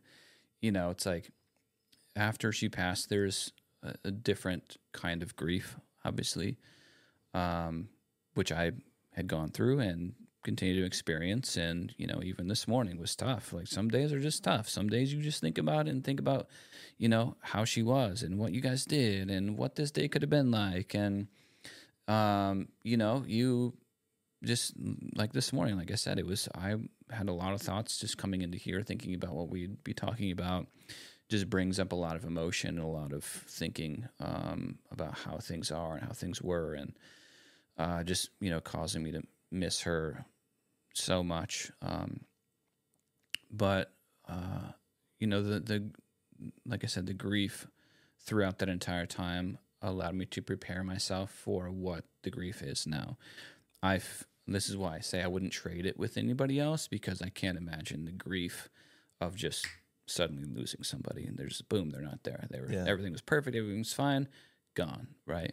Um, I can't imagine how that is, and uh, only thing I can do is kind of help somebody like that through this period of time because everybody's journey is different. Everybody's grief is different. Everybody's experience is different. And you just don't know how everybody's personality is different. You know, a seven versus a two or an eight or whatever, you know, how you Yeah. process things that happen in your life that happen to you is way different. How you've, you know, your childhood trauma, call it whatever you need, you know, what, however you, you dealt with that or didn't deal with that is affecting that person today as well. And I don't know how to handle that. You know, it's like I know how to handle me and I know how to to handle what I have. So the best thing that I can do is understand what the grief is and what grief consists of and help people through that, which is what I kind of aim to do as well, is just to kind of help navigate that for people and just help try to inspire and help them kind of keep moving forward because what I've learned over this last six, seven years is how to keep moving forward. Yeah. Right. Um, you take two, three, ten steps back, but you can still move forward. You can't. You don't. You don't need to stay down in that hole ten steps back and and then just you know, that's not going to get you anywhere if you're just kind of focused on that. But you know, you can deal with it, accept it. You can feel it. Yeah. You should feel it. You're human. You know, you should be able to sit there with those feelings that you have and be able to just be in those feelings and feel it. But also, you have to be able to let that go Yeah. and keep moving forward. And you know, I want to reiterate something too that we were talking about early on in the podcast. you know, when I when I brought up how um just how centered you appeared. I would not have looked at you any differently if you weren't, you know, if every time I saw you I I could tell that you were in a million different places but you weren't in the like that is all to be expected. Yeah. I I was just blown away again as a father, as a husband how you were able to still maintain this sense of presence for your kids and your family and your clients. And I don't know if I would have been able to handle things the same way you did. And it just it, it says so much about your character and who you are as a person. And throughout that entire time, I mean, I've told Melissa and anybody that I was talking to as your name would come up and Erika's name would come up. It's like, man, you want to talk about a guy who's setting the bar for being a dad and being a business owner. And I mean, it was just it was just incredible, man. Just watching you do your best to keep things together. And I just I don't know anybody else that could have that could have done that. And so when I'm having a bad day or if I think something's a big deal, I think back to Erika's journey a lot and and how you all really just came together and I mean exhausted all of your options Yeah. and stayed focused and you were able to really define your journey very very well. I, I think I uh, I attribute most of that to Erika. I learned a lot from her, the way that she handled that. Right, she could have handled that situation way differently, but the way that she handled it, yeah, she was researching all the time, and she was you know trying to find new things. And but the biggest thing is, is she had faith and confidence in what she was doing, and uh, we had plans. You know, we made it. We you would make a plan, and this is this is a plan, and you'd be comfortable with understanding why that's the plan, right? and then you look forward to that plan. Like that's this is part of what I mean about moving forward. Like you recognize those feelings, we would get the diagnosis, the re-diagnosis again, and the world would come crumble around you. But then you know you f- you allow yourself to feel that you you live in it for a moment, and now you take steps to move out of that. And that's what do we do next? What are the next steps? Focus on the next steps. Focus on the positive things that are happening now that you can count your blessings for, that you can be grateful for, and then uh, move forward. Right? It's it's it's a lot about your mentality of what can we do and staying focused on the path to getting better, uh, but also having faith. Faith is huge. If I tell people if I didn't have faith, I would I would have been a complete crazy mess, and I wouldn't have survived that whole th- thing. Right? And a lot of that is based on faith. That you just you just I just had a post on Eleven Eleven Life Co. Uh, yesterday. Just give it to God. You just yeah. Dude there's so much so much heavy stuff that's weighing down and and like you said you're like how do you how did you even do that? How do you do those things? It's like in those moments i would be driving or whatever and i you know would just feel that weight. And then i would just remember like you know what? Like i'm giving this to you god. Like this is this is all you. I understand that i can't do anything about it there isn't a thing that I'm going to think right now that's going to make me change the situation. I'm going to give this to you and I'm going to praise you for this, for what you've given us, for the people that you've surrounded us with. And that's what I'm going to do. It's, it's easier to say than do sometimes, but honestly, you just, I mean, if you like I said, if you don't have faith, I don't know how people do Yeah, it without without having the faith. I agree. dude. I don't know how you do it either. It it it's Be a very lonely journey. hundred percent. You know? And it's it's you think that would you think something like that would pull you away from God and and diminish your faith. We're just I was just gonna bring that up. Yeah. But in all reality is it brings you closer. If you just lean into God and just figure out like what is this for me? How can I how can I do this? I think she did a really good job of doing that. She you know, obviously she struggled like anybody, like why is this happening to me? Why why is this happening? What are we doing? Um, but you know, I think her time on this earth, as I've told people, was to carry this cross. And she said, Yep, give it to me. And she carried it. And that's that's really what people have been drawn to. That's what helped other people move forward. There's been so many people that have reached out and said, Thank you so much. Like even to Erika when she was here, like you've saved my life. Like I I couldn't move forward and I see you doing this and I think I can move forward and they have. And even people now after that, same, you know, it's like she's changed a lot of people just by picking that cross up and going, "Yep, I got this." Yeah. And I'm going to have faith that it's that it's what it's supposed to be, right?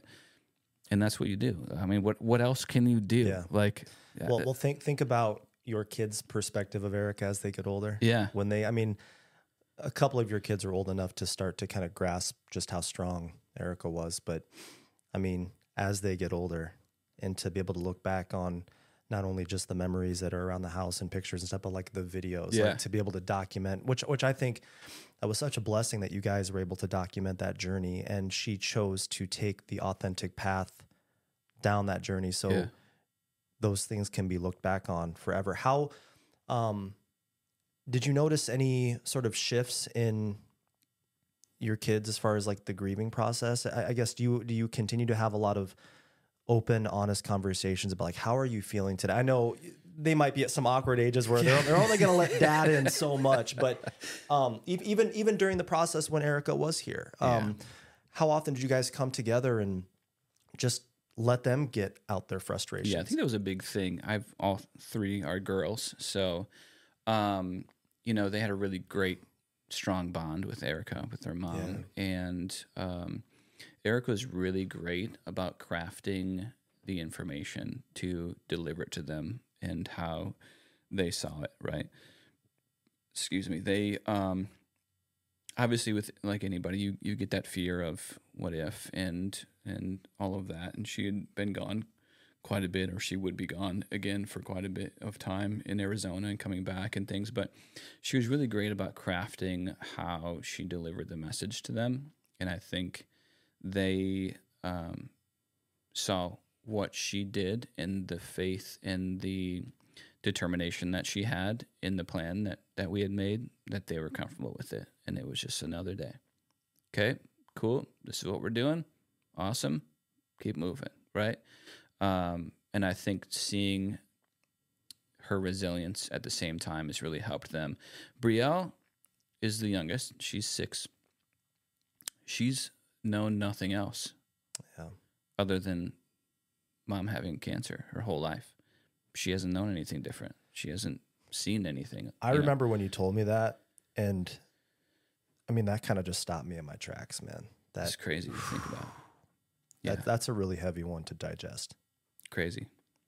Uh, she was really, you know, she was really close. She's still all the time. She's, I think she has the toughest Yeah, problem with it, you know, just because she's six, obviously, and you know she misses mom all the time. I know the other two do yeah, greatly as well. Macy, the oldest, she's fifteen. Um, Lord help me in this next journey of life. you're vastly outnumbered.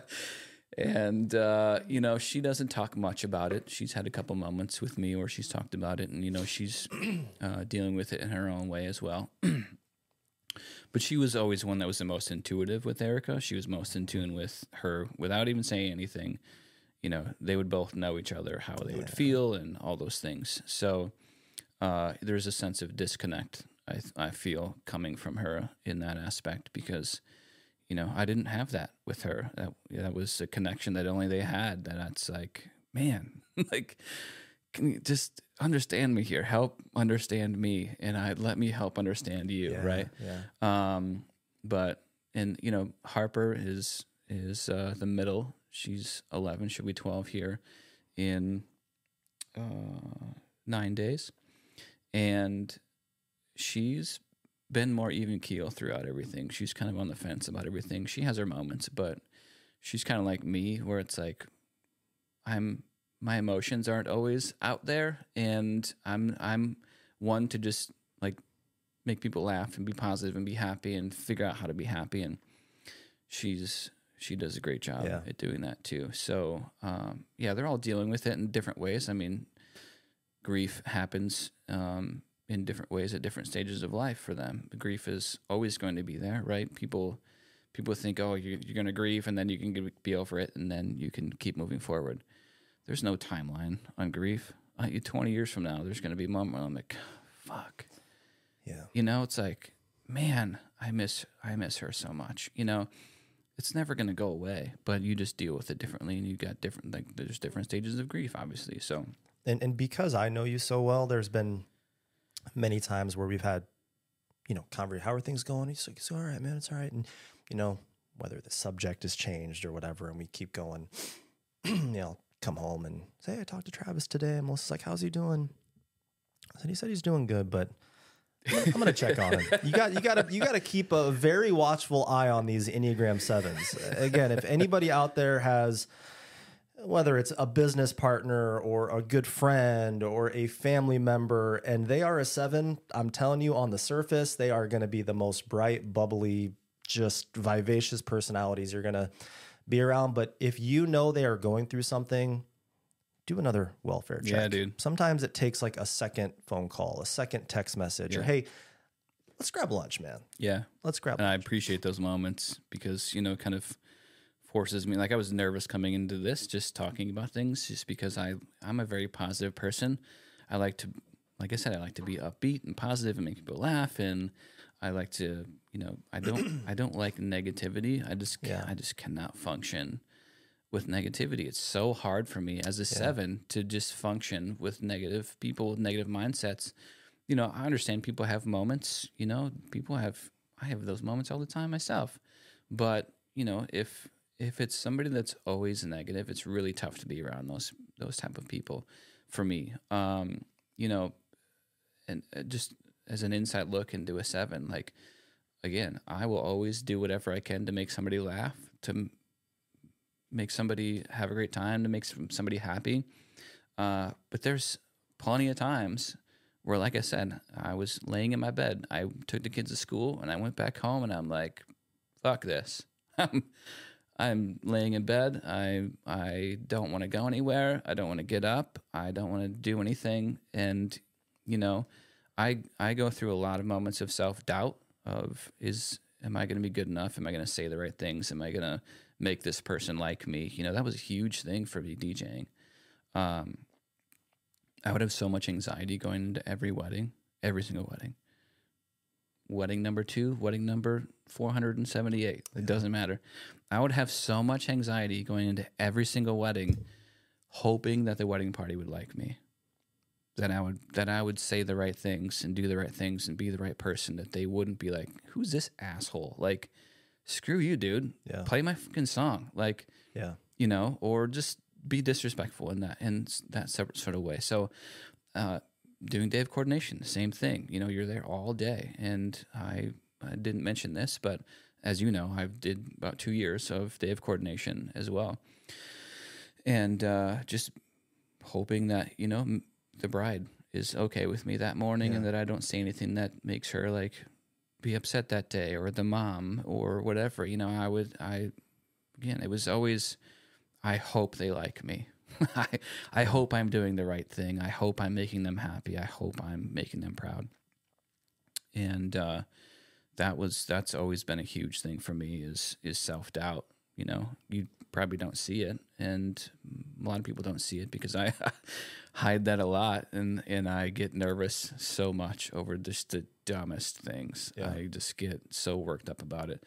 But I feel like I hide it pretty well. I would say you hide, hide it very well. You, I mean, again, we're close enough where we have those yeah. conversations, but on the surface, you hide it very well. Which which leads me to my next question: How are you taking care of you, man? How's your? Yeah. What are you? What are you? You know, and and this is, I think, another reason. There's a million reasons why I wanted to have you on here today, and and you know, going through the things that you've gone through, and you cut to today. Obviously, you're still. Some days are better than others, Yeah. right? Um, what have you and i think this is important because there are absolutely individuals that are watching and listening that that may have experienced something similar or in some capacity right and maybe they're asking themselves like i don't i don't know how to get things back to normal things may never be normal Yeah. but how do i like uh, such a massive part of me feels gone and lost and i'll never get it what have you done to help kind of recenter yourself to find a genuine level of happiness? Or i'm not even talking like what have you done to distract yourself? Right, i'm not yeah. asking that question but like what have you found to bring joy into your life man? And like to be able to really just help digest the things that you've gone through. Uh, it's tough to answer. I mean, you you kind of think about, well, what have I done? Like sometimes, some days I feel like I haven't done anything.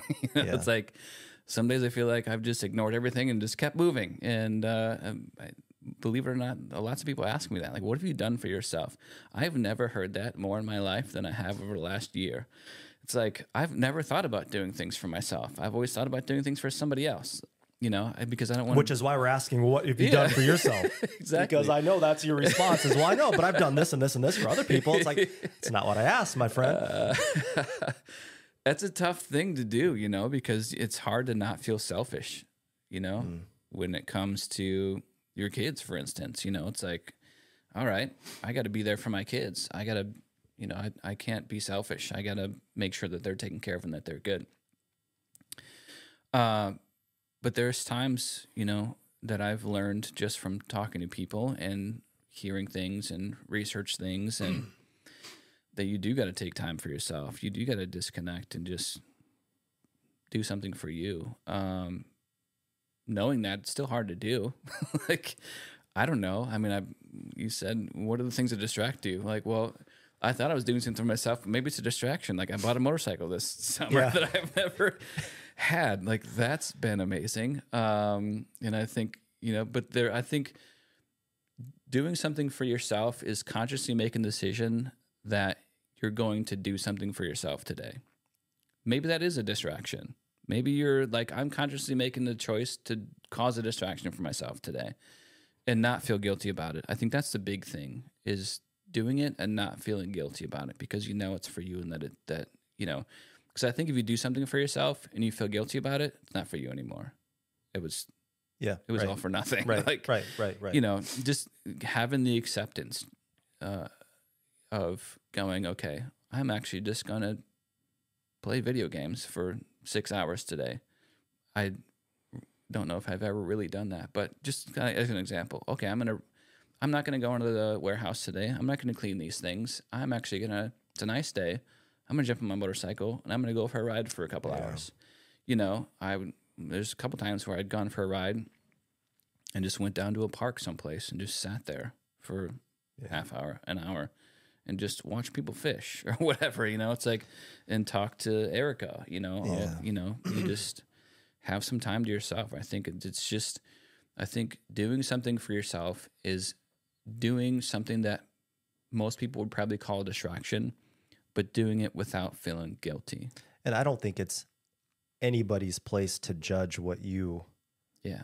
what you're doing that, that that's something else it's like nobody unless you've been through it nobody understands what it's No. like and because i don't know what it's like Yeah. the last thing i'm going to do is judge how you're spending your day or Yeah. what you're doing or you know whatever i just you know i think it's important when when you have somebody that's close to you that you know has gone through the things that they've gone is just to be supportive Yeah. and to to not feel like you're bugging them when it comes to reaching out. Like when Melissa was in the hospital, you reached out, hey, I can let me know if she's up for visitors. I can bring uh, bring bone broth and Yeah, all these things. I'm like, bro, I'll you have do something. I'll sit there for a while. You've got three girls you're taking care of. Their schedule, I've I've seen their schedule because we've Oh, talked. dude. I'm like, bro, the last thing you need to worry about is, com-. but like that's who you are. Yeah. and that's obviously what I love very much about you. But it's also like, again, you're always on my radar, man. I'm always just whether it's reaching out or just like making sure you're good, yeah. making sure you're good. Because as you know, if you're not good, your family's not good. Yeah, right? I appreciate that because, you know, one thing I also want people to know is, you know, oftentimes through this whole journey, you know, maybe you don't hear from somebody, but then you don't hear from somebody because that somebody wants to reach out, but they don't want to bother you. it's a big one. So you have a hundred people that want to reach out to you, but none of them want to bother you. So you hear from nobody, and then you feel like I don't have nobody. Nobody reached out to me. I haven't heard from this person in, you know, three weeks or a month or whatever. And they're thinking about you all the time, but they just don't want to bother you. Um, and what I can say to that is, do it. Do it anyway. You're not going to bother them. They actually want you to reach out. Like get on the phone, text them, call them, whatever. Just have some lunch, whatever. That's important. That's huge. You know, even if it's just to just to be there and do nothing, to not even talk or whatever. Just you know, be there as that person because if everybody says I don't want to bother you, I care about you enough that I don't want to bother you, that person has nobody. But they uh, have yeah. people. You know what I'm saying? a great way to put it. And there were times where I was guilty of that because truly that's how I felt. It's not like I Everybody could text is. Hempstead, but like, nah, I don't, I don't want to, you know, it, it wasn't like, I just don't want to. It's like they're down in Arizona right now. I can't imagine how many appointments they've had up to this point.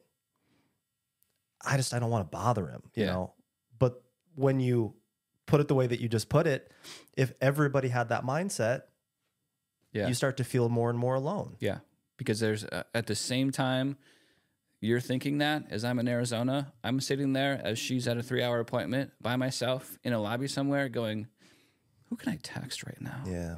Who's not busy? What should I do? Should I get on Facebook? I want to text somebody. Yeah. like Yeah, you know, for sure, for sure. it's like man, and then you hear from somebody who's like, "Oh yeah, I got somebody to talk to. Hell yeah, okay, cool." Yeah, You know, I mean, you hear the same question: "How's it going? How's everything? How you doing?" yeah, can I help you with anything? It's like that gets annoying, but at the same time, it's great. yeah, Like, And I- thank you for asking that. yeah. You know, it's And there's there was times where when you were going through some of those things, you know, I would text you and talk business. Yeah. It's like I just I'm trying to yeah, like let's let's change this up just for a little bit. Like, Yeah. hey, you know, you got any weddings this you know coming up or how's this going? Just to kind of keep things Yeah. moving. You know, normal life. Normal life. you know, gets a gets you moving forward, keeps you moving forward. Yeah. Right.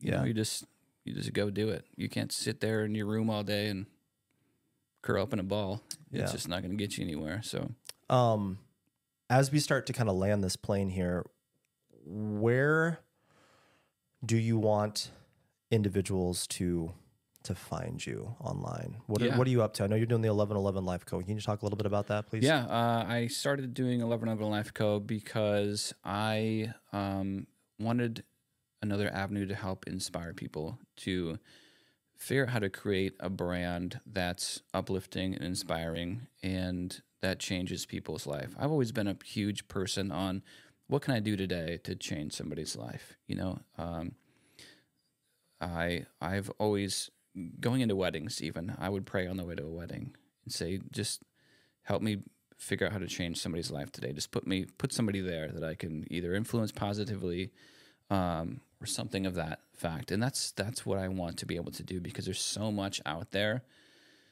you know, that people are even even good things. Okay, there's good things on Instagram and TikTok and whatever, but those good things cause people to question themselves Yeah. and compare themselves and they feel bad and they feel like they're not good enough and they you know they want something more and like there's something else out there that I you know it's just so much that if I can put things out there posts for instance on Instagram I created 1111 Life Co uh, on Instagram to just kind of create posts um, based off of things that I've seen. There's moments that I've seen a post. I follow a bunch of like inspirational things.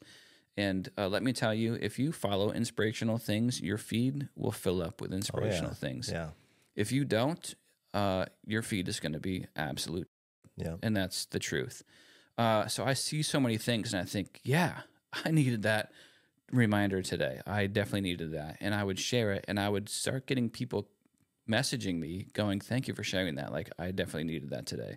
That, yes, thank you. And I thought I need to be able to create the things that I've learned from this journey of how to move forward and how to find the silver linings and kind of how to think properly without getting bogged down with the heaviness and the negativity and things like that. I needed to create something that also inspires other people and causes them to look internally and kind of think about things a little bit differently in a positive way. If I can't be there in front of you, shaking your hand and changing your life, I want to be there somehow to change just maybe your morning. If I changed your morning, that changes your life, right?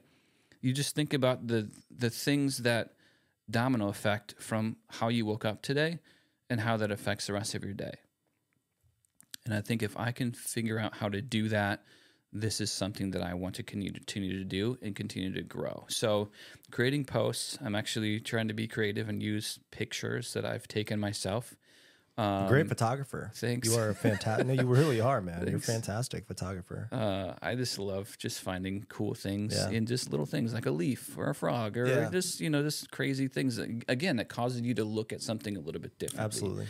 And that's what that's there for. And my hope and dream for that is to be able to to grow that to um, you know be able to sell hats and shirts and things that are also inspirational to other people to be able to help raise money for the Erika's Journey Foundation at the same time, um, which is a nonprofit I created after Erika passed away. Uh, it's called the Erika's Journey Foundation, and uh, that is there to help again do the same thing be able to help change people's lives in a way that maybe I can bless them financially when they're going Yeah. through some treatments or they need some IV treatments or something as maintenance or you know creating the website to be able to get them the links and the resources that they need to figure out how to navigate this and really kind of best support their bodies and advocate for themselves in that way, right? To continue Erika's legacy of what she wanted to do. So to be able to build this life brand to inspire people and also raise money at the same time to help people in a different way. Yeah. It's all about helping people, man. I just love to help people. Yeah. And I, I can tell how much joy that, like true joy, it brings you. it does. It does. I, I love it. I mean, who doesn't want to help somebody? Like, how, don't you feel amazing after you help somebody? You know, just at the grocery store, you could just take a cart from an old person, like, hey, can I just take this in for you? They're like, oh my gosh, thank you so much. Does that make you feel like shit? No, that will never make you feel like shit. Yeah. That makes you feel like I just did something today. Yeah. And I, you know, the small things. Do ten of those small things in a day, and see how it, it changes your mood for that day. You know, what I'm saying? Changes the whole course of your life. Yeah, oh, And it, and it starts to bring in a lot of the things that you talk about into manifestation. I'm Yeah. a big believer in manifestation. Manifestation, yeah. That's that's a big reason why we do our podcast is we can talk about thoughts and ideas and concepts and maybe in some capacity they they come to life and I know that's that's going to happen Yeah. for you because it's already it's already kind of started happening, Yeah. right? I mean, you have your own decor company yeah, and that's crazy. now you're going into this and you know the, the last question is because i know people are going to wonder what does 1111 mean because Uh, i get that question So yeah. what is like what's 1111 yeah. Uh, because so you put it out on my phone when it was 1111 I, just want people to be like why did they point out 1111 i Yeah. see it on his hat i see it you know what what is it I see it. I see it all the time. So, uh, the way it started is first off, eleven was Erika's favorite number, um, and we would, as I know a lot of people do, um, apparently, is they see eleven eleven as a couple or somebody and say, "Hey, it's eleven eleven, like make a wish or whatever." Um, you know, Erika and I would do that. You'd see eleven eleven, and we'd text and say, "Hey, it's eleven eleven, make a wish or whatever." Um, so as this cancer journey kind of evolved, once she was re-diagnosed, once she was diagnosed the second time, uh, the news that we got at that time was there's really nothing that we can do for you at this point. Like we're giving you, like I never told anybody this, um, I don't think I have ever ever told anybody this as far as the masses of people go, but they said uh, on average uh, you'll have about 45 months uh, from here, and it was like what? Like that that hits you big time, right? So we left there, sat in the car, and we said we got to figure this out. Like this, how is this? How is this a thing? And then as we kind of started figuring things out, eleven eleven, we saw so much more all the time, and it was kind of like a guiding thing for us. It was really like a, a guiding signal that says you're on the right path, and that's what we took that as, as uh, seeing eleven eleven and just knowing that what we were doing at that time was meant to be, and this is why we're doing what we're doing, and uh, that played a huge factor in that. And when it came time to uh, start my own company, I thought to myself, like, what is a name? I struggled so bad yeah. with a name, and I messaged you, like, bro, I cannot figure this out. Like, here's a couple names I have, but they just, I, I don't remember what they were, but they just weren't right. Right. And you're like, dude, why don't you do something like eleven eleven or something? Like, you're always, you're always talking about that and messaging that. I'm like, that's freaking genius. That's genius. And I did. And from that moment forward, things just kind of kept falling in line and going the right direction. You know, you know what's crazy? When you texted me that, I was in my basement at my house. I think it was like evening, kind of nighttime. And I was sitting on my couch, my phone in my hand. And I closed my eyes. Is Travis, closed my eyes. 11 like 11 11 like he talks about 11 I, I i just i saw it and yeah. i texted you back right away. I'm like you're just you're overthinking this. Yeah. like this means 11 11 means more to you in so many different ways than any other elite event company yeah, or you know diamond level event company it's like no man this is going to be something that is integrated it's already integrated into who you are. Yeah. Yeah. And i'm pretty sure that was on a sunday night because i'm i remember very well that I was sitting in the parking lot at Natural Grocers as she was inside. Yeah. Uh, getting groceries, and I was trying to figure this out still, and I'm, I'm absolutely certain that was the moment. Uh, so yeah, so that is uh, what eleven eleven has been, and you know, for other people, it means a lot. I've had people go, "Oh my gosh, eleven eleven!" I had some dude, just random ass dude. I was driving through a neighborhood, leaving um, somebody's house from dropping something off in my van, and this dude just comes out to his driveway and stops me. And he's like, dude, 11 11. Oh my God. Like, what is that? like, I saw that. and I, I told my wife, I'm like, hey, there's somebody here that has 1111 on their van. He's like, that's a thing for us, for like wow, our family. Like, that's we, awesome, man. We say, like, hey, it's 1111, and we text each other, whatever. I said, yeah. And I kind of told him the story of that. He's like, man, that's so crazy. He's like, you got a hat?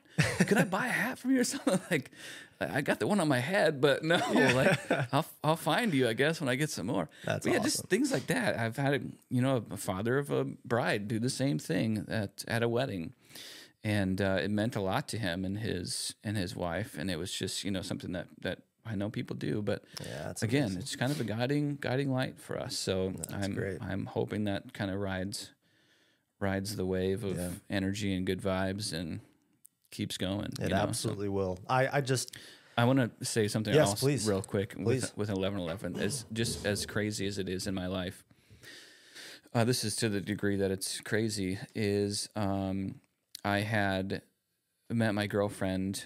I have a girlfriend now, um, as you know, but yep. uh, we for the first time had talked. I invited her over to my place just to talk and share our stories. And uh, backstory on this, uh, briefly here, is we met. The first time I met her was at her husband's celebration of life, which is crazy, right? Uh, he had passed away at the beginning of September from a uh, cardiac arrest, and just instantly type of this is kind of the, the thing I, I talk about. Like I don't I grieving and my process versus grieving and somebody who lost them in an instant is way different. Yeah. Um, so uh, I invited her over. She had actually, uh, unbeknownst to me, had been following Erika's journey, um, and she told me that when I had introduced myself at his celebration of life. Uh, because it was shortly after Erika passed away. Erika passed away on the 29th, and his celebration, uh, I think, was on October 3rd how we got there is my daughter Harper is uh, best friends with his daughter um, so she wanted to go support her, knowing that she lost her dad and that what it means to lose somebody because Harper just lost her mom. She said, I want to go support her for this. I said, All right, let's go. And that's how we went. And that's how I met her. And uh, then she came to Erika's celebration of life, which was the second time I had uh, seen her at that point. And the kids had a sleepover at one time. So we just kind of talked off and on about that, um, just kind of trading stories back and forth about how we're feeling that day and things like that. Well, I invited her over to my place uh, to just come and share her story completely with me so I could share my story with her. And uh, she came over, we shared stories, we went and grabbed some food, came back, you know, and then uh, after that, we kind of stayed in touch, just kind of talking and just kind of grew into a friendship and eventually kind of continued to grow more and more and more.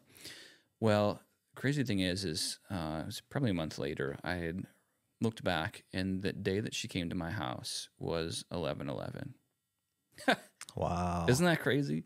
Yeah and i was like you know what? Like the day that you came to my house that we kind of shared our stories was on 11 11 like how crazy is this that is wild. yeah so it's it's been insane and it's just you know the way that we were kind of brought together is very unique right it's not through a dating app it's not through like Yeah. going to bars or whatever but it's just like this tragic thing that happened to both of us knowing that we lost someone that was the love of our life that we thought we were going to be with forever is kind of what brought us together and i think there's some divine intervention with that between uh, her uh, husband Josh and Erika um, that kind of brought us together at the same time to kind of help us through. And it's been a really crazy yet amazing process um, and just realization of how we've kind of built our relationship and just kind of seeing things like that. So, I mean, people going through things and the grief and just understanding how now creating a relationship out of that also is and the the struggles that that can bring from just outside people looking in from blending families together from you know all of that stuff from grieving together and just that you know that's just a crazy world of uh, emotions and i don't know it's just been such a crazy ride Yeah. uh, but it's been awesome at the same time I'm going to ask you a question and we can edit this out if you want. Yeah. Um,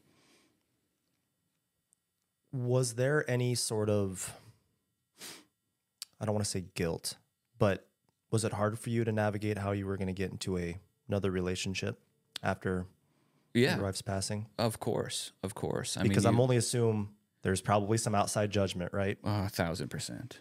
Oh yeah. And that in itself thousand is a decision that you were, I'm sure both of you, because I've met Kristen. She's great. Yeah. She's kind. She's sweet. Yeah. I, Kristen's fantastic. Um, but I would have to assume in today's world, with the joys of social media Uh, and all the things that come with it and the outside optics, Yeah. what was that like? What was that kind of entry into new relationship? What was that like for you? Yeah, when you when you kind of started realizing like this is something, you know, it's like you do feel that like, hmm, is it too soon? Do people think it's too soon? What are other people going to think? Do I need to even, you know, say anything? Should we post anything? Is, you know, uh, there's there's a huge weight of the outside world looking in because you know people Yeah. don't understand. You know they have no idea. You know they're just going, oh, really? Like your husband just died or your wife just died. How are you? Like it's not even been like a year. Like how are you into? You know, and it's again, like you said, you don't know until you're That's you've just it. been through it. You have no idea. You have no f- clue. Like it's so crazy the amount of judgment that people have, and they can't be happy for somebody. Don't get me wrong. There's billions of people that have been happy along that way because there's for every one person that's unhappy, there's a thousand people that are happy about it. You know, but at the same time, I kind of look at that as valid, great. I understand why you could be thinking about that because you you aren't in the situation and you have no idea, and you don't know how we met. You know, you there's so many factors of how this happened.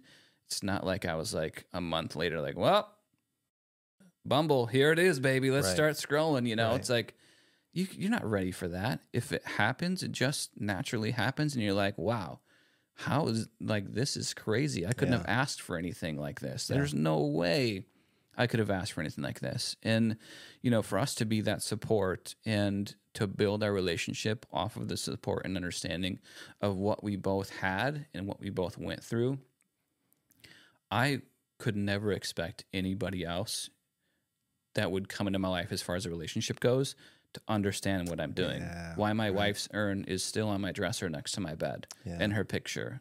What, you know, I would never under, never expect anybody to go, mm, that's okay there. Like, I'm okay with that. You know, I would, I would feel like people would be like, does it, does she have to be right there? You know, it's like, you don't understand. And this is a person that understands, and I understand her at the same time.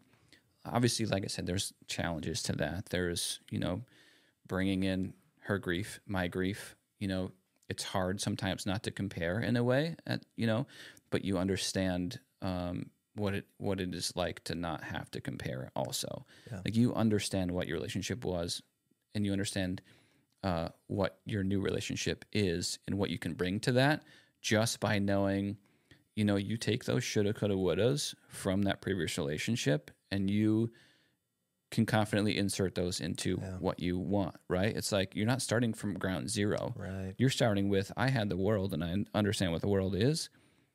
Here's what my world is. I understand that you had the world and what that is. Here's our expectations now are way above anybody's expectations you've ever met for the first time and won a relationship with because you know what it was like to have that person. And to be able to go through that together is pretty amazing Yeah. the under just the understanding and the and the the understanding of how important communication is now because you don't have the communication with that person anymore right you lost that ability now to understand the magnitude of what communication is it's yeah thinking about all this makes me emotional too. It's like the craziness of how i couldn't have ever planned this of you know and how blessed i am to have this person in my life is just next level. I can't And- explain it. And see, as your friend, um, I've seen you two together in person, and I see you guys obviously online, you know, through Facebook or Instagram. All I see is the amount of joy and love you two bring one another. yeah And what an incredible support system. And like you said, how could somebody else who has never been through that understand? yeah And what a beautiful thing it is to have, I guess I'll say, kind of that harmony in Yeah. a weird way where you do have that understanding. Um, yeah, that's awesome. it's crazy I'm, I'm really, really happy for yeah you, man. and there's you know there's a lot of people that you realize excuse me are deal with the same thing where it's like they have a loss and they meet somebody yeah, a year later, two years later, and people are still like, too soon. Like, Too what are you doing? You know, and it's that's that's a whole new world of reality that I've been opened up to of understanding what that is and what that's like because I don't, I could have been that person, you know, but the reality is is you don't know until you're there. You you have no idea what I'm going through. You have no idea what I did to get here you know you have no idea how this was even created or the talks that we had or the stuff that we dealt with to continue to build our relationship or the stuff that we're currently dealing with trying to blend a family as well is you know with any relationship is crazy but you know you have those factors on top of all of this of going how do we how do we do this the Yeah. right way and who's comfortable with what you know because again you're not just dealing with my grieving you're not just dealing with Kristen's grieving.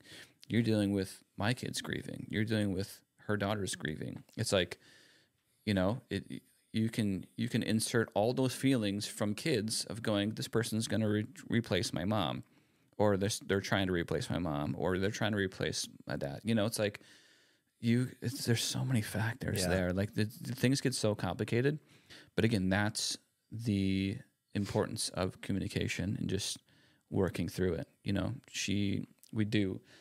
I've never had a therapist. My kids have never had a therapist. I currently don't have one, but I've been on with hers at the same time as she is, just to kind of talk through some things. And it's great. I mean, having a therapist, everybody should have a therapist. That's that's what I hear. Everybody that has one is like, you know, listen. I know it, it, there's a cost involved, Yeah. but I don't know if I've heard of anybody that says like therapy is a waste of time. Yeah. I really don't. I mean, it- the, uh, for me, it goes to I don't have one because I still default to that. Like, I'm fine. I'm a seven, bro. There, I got this. I'm good. I'm good. Like, look at me. I'm I'm and you should be good too. perfect. Yeah, it's like, what's wrong with you? Why can't you see something my way? You know, that is that's a struggle too. You know, as a seven, you're like, why do you not see this? Like, just let it go. It's fine. What are you gonna do about it? Yeah. just this is cool. Like, look at these 15 things that you have to look forward to, and that these things are amazing. And you're focused on this one dumbass thing. You know, it's some people's personalities have to be focused on that thing for a minute. And it's like sometimes it's hard for me. She's a she's a strong too, bro. Okay. She's a strong too. Okay. So, you know, uh, it's it's great because she's a people pleaser. Yeah. Like, you know, so I have that aspect where I but uh there's such a different dynamic to it too as far as people pleasing goes and personality goes than a 7. But also the two dynamics together are so great at doing people things. Sure. Right, right, right, You know, right, it's like that we we That's both want the best for somebody. We both want to help somebody. I want to make somebody happy. She wants to help them. Like all of that, you know. So it's it's been. She actually did not know her enneagram number until uh, we talked about it, and uh, so now she knows, and she's all about that too. So. It's fun. It's fun to kind of have that self discovery. And I just I know when Nikki, uh, our business administrator, and she's got a podcast. She's kind of the backbone of what we do for Anne and Ellis. But when she introduced me to enneagrams, I, I didn't know what it was, and then I started to dive deeper into. I'm a three.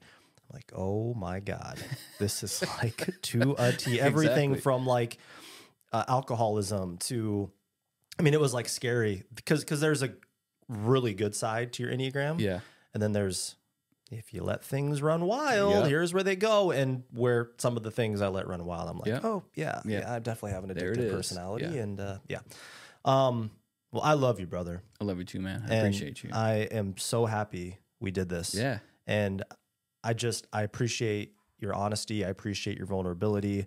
I've always appreciated that about you. I, I and, and you want to talk about somebody who truly goes out of their way to show they care for somebody. I mean, that is that is you. Yeah. And thank you. um, thank you for raising the bar uh, in regards to what it means to be a father and being able to prioritize and just being able to put everything into perspective. I've learned so much from you. I've learned a ton from Erika, obviously, yeah, throughout her journey, but just from kind of like father to father, I mean, I, I continue learning a lot from you, man. I appreciate and that. I appreciate the impact that you've had on my life, and uh, and I know you've had on so many other Yeah. individuals too. and so well, and yours as well on mine. You know, I wouldn't be I wouldn't be in this place that I'm at without you being there too. You know what I'm saying? It's, from, it's just from starting the DJ aspect of things and just seeing your drive with you know just trying new things. Right? I've just kind of learned from you. Just you know, if you've got an idea, try it. If it fails, whatever. Like keep going. Just- Join the club. Exactly. Join the club.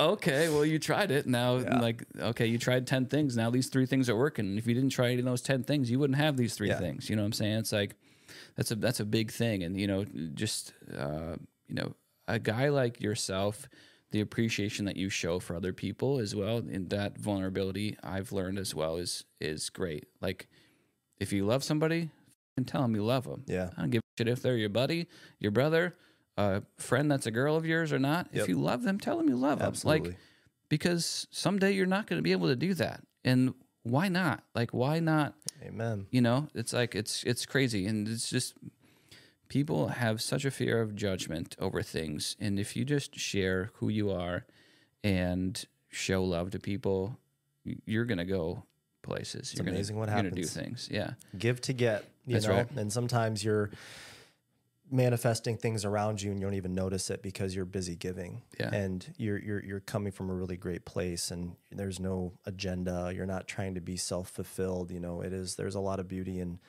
um, helping others recognize their strengths Yeah. and, um, yeah i just I, I really appreciate and value our friendship a lot man Me too. um, and thanks again for being on. I will put the Amazon affiliate link in the YouTube show notes, and then also when we post this to Spotify. Um, for those that enjoyed the conversation, we are going to keep going with this Blaze of Glory. Uh, so be sure you are liking and subscribing and uh, follow on Instagram at Riley Mullane. And your Instagram handle is is uh, You got a couple now. Yeah. 1111 Life Co., 1111 Event Co., and T underscore Hempstead. Nice. Be sure you give them a follow and comment. You know, I heard you on the Blaze of Glory podcast. Yeah. So and check out the Erika's Journey page. Uh, Yes. Share that with people that you know because I still post things on there to kind of help. Uh, again, just keep information out, and as as I get this website and things created and all that stuff, this traction, uh, it will be shared there as well, so there people is understand what's so much on. information. There's a lot there. of I mean, information just, there. It's, but it's amazing. Start from the very beginning. Is what I would say. Start I from the very say too. beginning and work yourself up, and just prepare to be amazed at. Um, the focus and determination and you know she she was like the ultimate filter in regards to cutting out all the BS and like getting exactly to what you need and, and what helped her and do this and not that. I mean, it was just incredible the amount of time and energy yeah. uh, she spent on on all of that helping other people. Yeah. So Even cooking demonstrations, she loved. She Yeah. was a, she was a hell of a chef. I Oh, told her she needed to be on Master Chef. She didn't have enough confidence, but she knew everything. Like, we'd watch Food Network, and I would be like, we'd watch, uh, um, you know, Master Chef or um, uh, what's that other show? Anyway, regardless, we'd watch something and go, "What in the heck is that ingredient?" She's like, "Oh, it's this, and you can use this with it, and it tastes like." A, How do you know that? I like, you didn't go to school anywhere. Where does that come from? Just out of thin air? yeah, that's Like, wild. Yeah, it's crazy. It is. Um, It the is. amount of knowledge she had. yeah, she had a lot of passion food. for that, for sure, for So, sure. it's yeah, check it out. Awesome. Well, thanks again. Appreciate you, Thank you, brother. all. Thank you to David running the board for us. we appreciate you, brother. David. And uh, we'll catch you next week, guys. Thank you.